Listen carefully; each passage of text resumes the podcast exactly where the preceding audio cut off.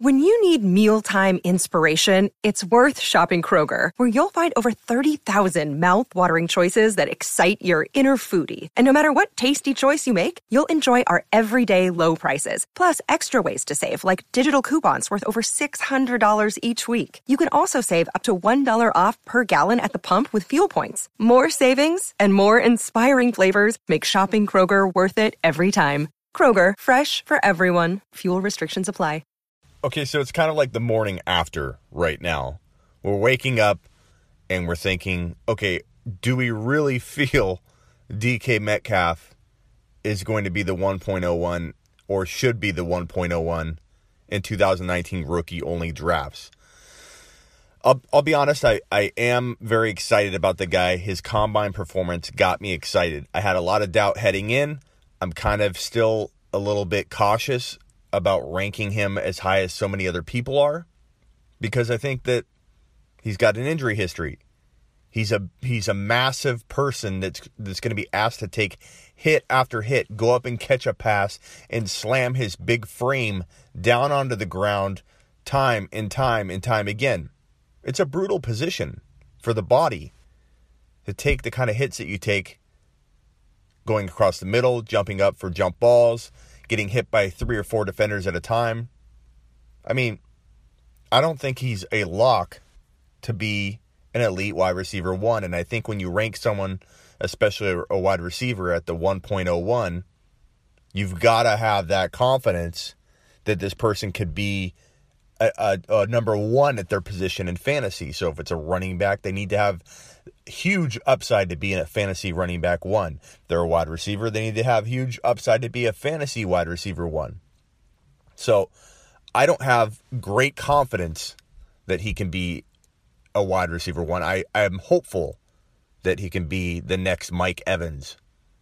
But N'Keal Harry feels wide receiver one capable to me. He feels more than wide receiver one capable. If I just felt like he was barely capable of breaking into that tier of, of talent, I wouldn't have him as a top five potential wide receiver of the future, which seems crazy right now. And I predict that in two years, people will have short memories about that prediction and say, oh, well, you know, he's one of the best receivers coming out. Of course, you know, he had top five wide receiver potential.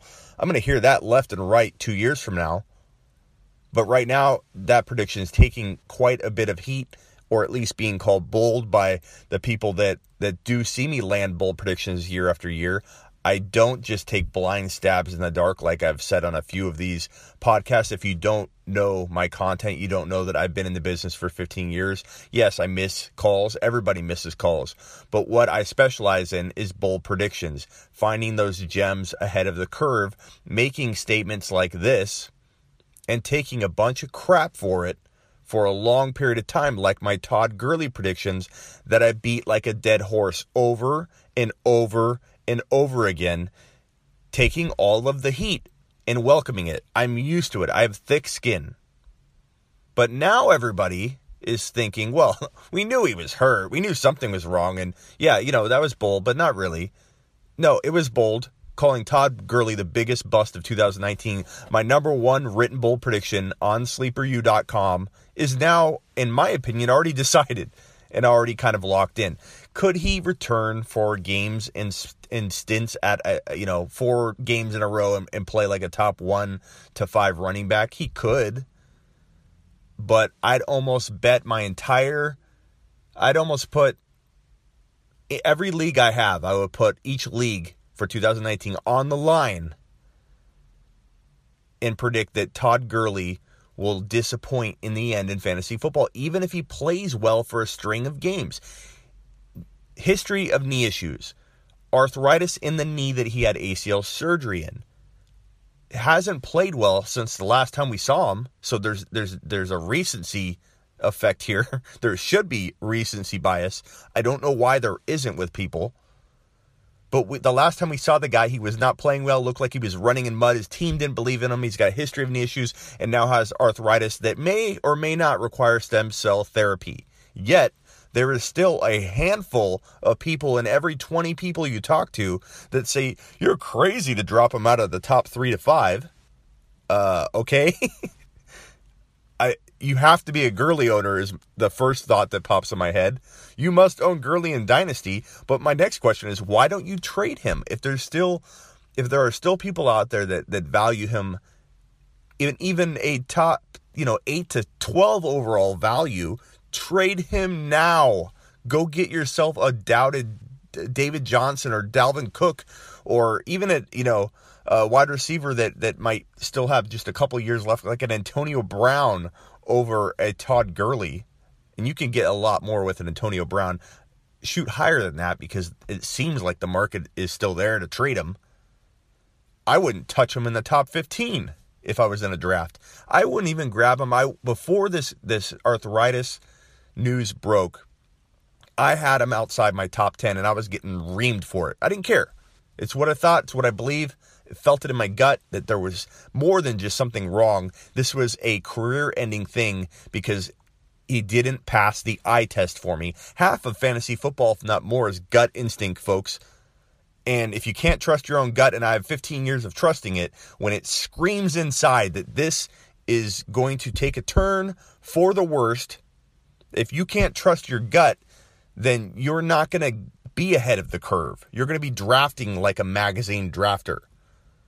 So I will say this over and over and over again. Todd Gurley I wouldn't even touch him in the top 15 now, even with the hopes of trading him, because I'd be afraid that news would break the next minute that I drafted him saying, yeah, yeah, yeah, he's going to go ahead and have surgery, and we don't know when he'll be available for 2019. Could be midseason. He'll be on IR to start the year. That's all it's going to take, and you've absolutely destroyed any trade value you have. Why not take a safer option like David Johnson, Dalvin Cook, Odell Beckham Jr., Julio Jones, Patrick Mahomes. Oh, shoot me now for suggesting a quarterback in the second round, which is another rant I'd love to go on. Patrick Mahomes, crazy to draft him in the second round? Are you crazy to not consider him in the second round? That's it's it's it's moronic when people tell me drafting Patrick Mahomes in the second round is an idiotic move when let me describe this for you and paint this picture. The season starts, it's week one, and Patrick Mahomes throws his four or five touchdowns, which everyone expects, right? Even the doubters about drafting him in the second round, the guys that say, well, he might fall back a little bit down to earth. But even so, the QB pool, pool is so deep. It is. That's a fact, correct. But it's not deep of QBs that throw 45 to 50 TDs. And if you don't think he'll throw for 45 TDs at a minimum this year, then that's your argument and go home. Good luck, draft who you want. But if you think he'll throw for 45 to 50 TDs, and you're still on the but the QB pool is so deep, Smitty. Why would you on why on earth would you consider drafting a quarterback?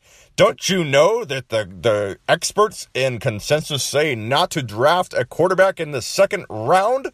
You should wait uh, like I haven't been doing this for 15 freaking years.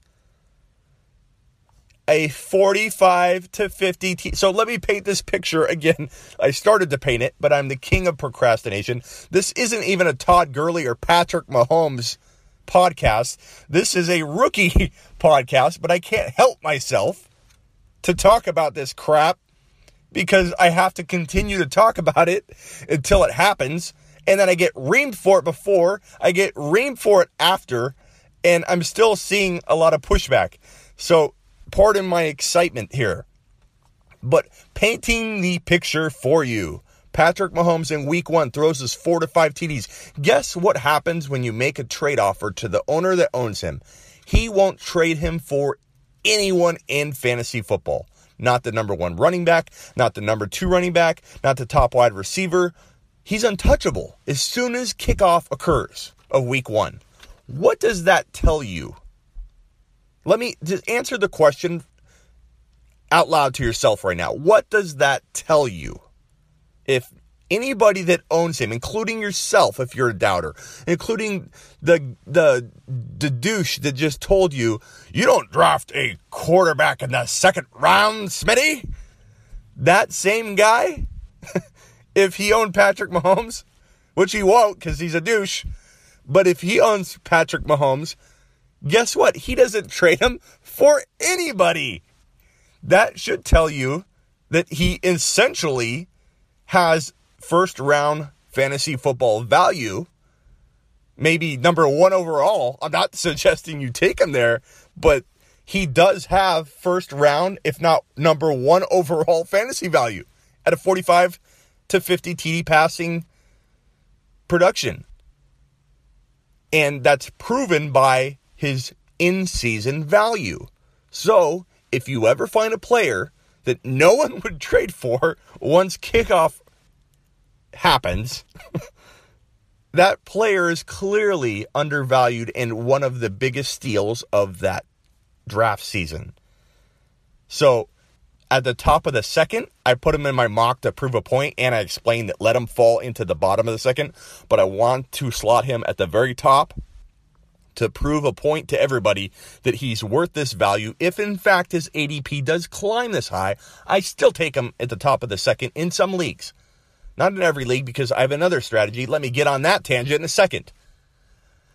But my point being, don't listen to people that just regurgitate the same old crap and say that drafting Pat Mahomes in the second round will lose you your league and you're an idiot for following that path and listening to anybody that tells you that is an idiot. These are all moronic statements and they're not and they're made just and regurgitated over and over and over. As for my crafty strategy for 2019 which I will deploy in droves as I will with Mahomes in the second, I will probably equally split this up. You won't find a lot of fantasy teams of mine that don't have like a top three, in my opinion, who are, you know, one of the players that I believe will be the top three QBs. I love stacking my team with a fantasy QB that's going to score me as close to that 40 TD mark as possible. And every year there are a couple that have that upside. So I'm going to either own Patrick Mahomes in a ton of my leagues, or I'm going to own Aaron Rodgers, who's falling into the fourth round.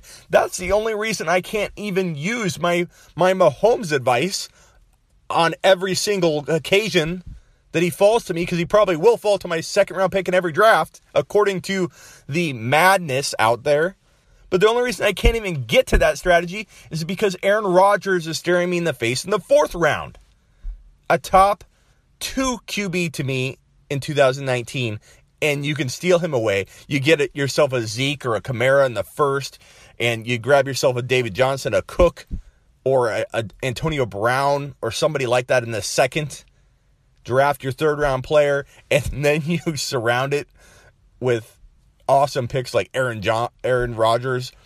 I mean, uh, that's a league winning recipe right there. I I should close this podcast right here because that wins you your league. Aaron Rodgers in the fourth. Congratulations. Come back. Let's talk about your winnings and how well you did. That's that kind of advice right there.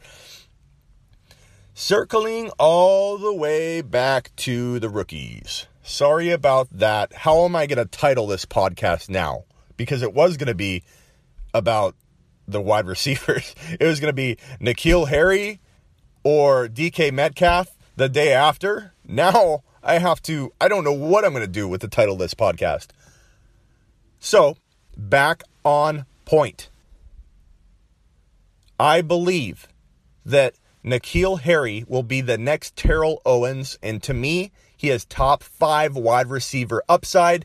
He feels very safe in the top five to 10 wide receivers for the future. To me, I see nothing but stud.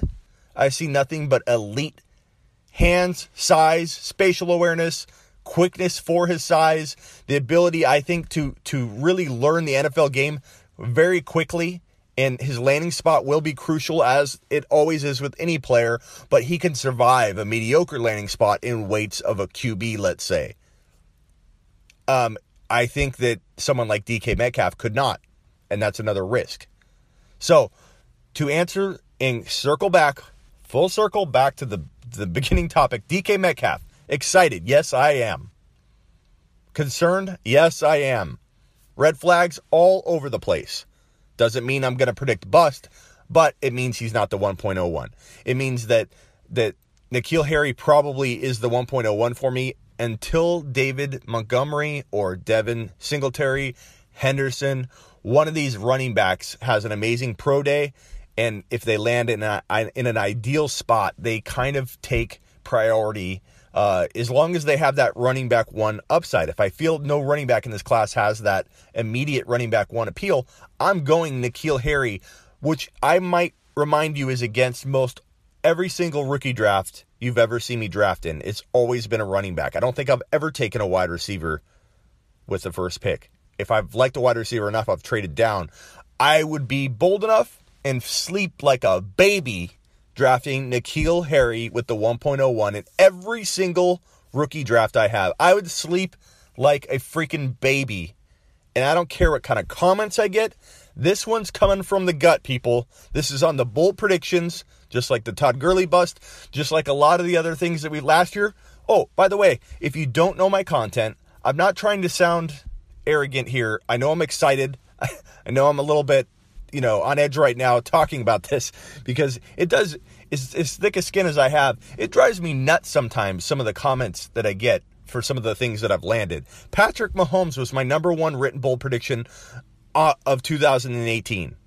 And I, I wrote it so far back before anybody even thought he was going to, he was necessarily a lock to start for Kansas City. That's how far back I wrote it. It's been sitting on there. He'd be an elite top one to five QB. Then number two is James Conner. Now, I will do another podcast, probably the next topic after this one, on my doubts for James Conner. James Conner, so Todd Gurley, bust for 2019. I feel like that mission's complete. I feel like I've steered enough dynasty owners away from holding Todd Gurley shares, and I feel like my work's done here. I will continue to talk about it because it gets me all crazy. But I am going to tell you, James Conner is up next. And I know a lot of people are going to hate to hear that. I feel like I have the ability to speak on this topic since I can't find one single writer in fantasy fo- in the fantasy football industry that ranked James Conner and talked about him and wrote about him like I did last year. I predicted him on my number 2 bowl prediction out of 14, not 150 I'm not doing 150 bold predictions like Matthew Berry or something like that. Not ripping on him for doing that, but I'm saying these 14 bold predictions are isolated and limited. There's a limited space for a seat on the bold prediction list, aka the upside board. And Mahomes was one, Conner was two. So if you want more of those, get on over to sleeperu.com and check out the bold predictions, sign up, and start winning and dominating and being ahead of the curve because N'Keal Harry, I don't I don't mind sharing is on that bold prediction list as one of the biggest ones for 2019 and beyond. There's more where that came from. There's predictions on there that are going to make you kind of drop your jaw and spin your head. But so did the the Mahomes, so did the Conner predictions. Um, but more about James Conner doubt on the next uh, podcast. So join me then. Do not miss it. Make sure you're following, subscribing, everything you can do to, to keep tabs on what we're doing because James Conner is next.